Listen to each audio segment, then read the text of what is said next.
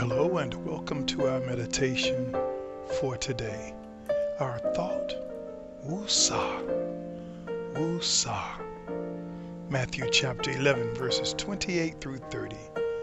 Come to me, all you who labor and are heavy laden, and I will give you rest.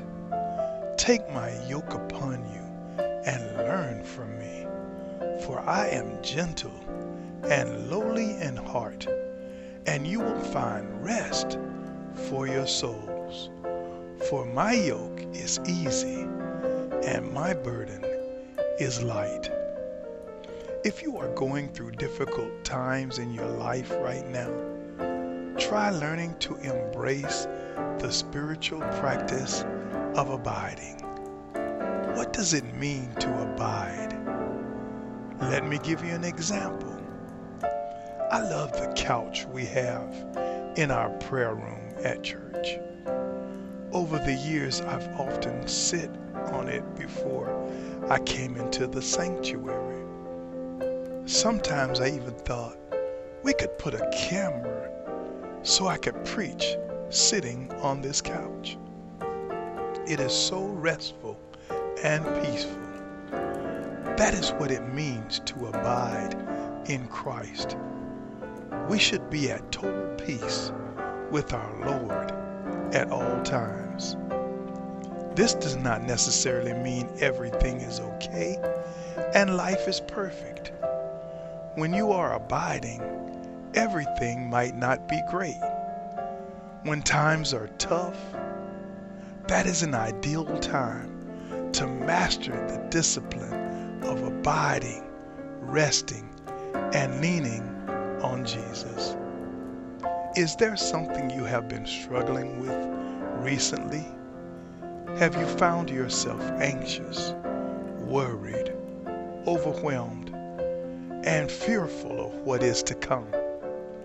If so, please understand that these feelings are contrary to what God wants you to feel. Also, in contradiction to the Word of God, Many believe all sickness and illness comes from Satan.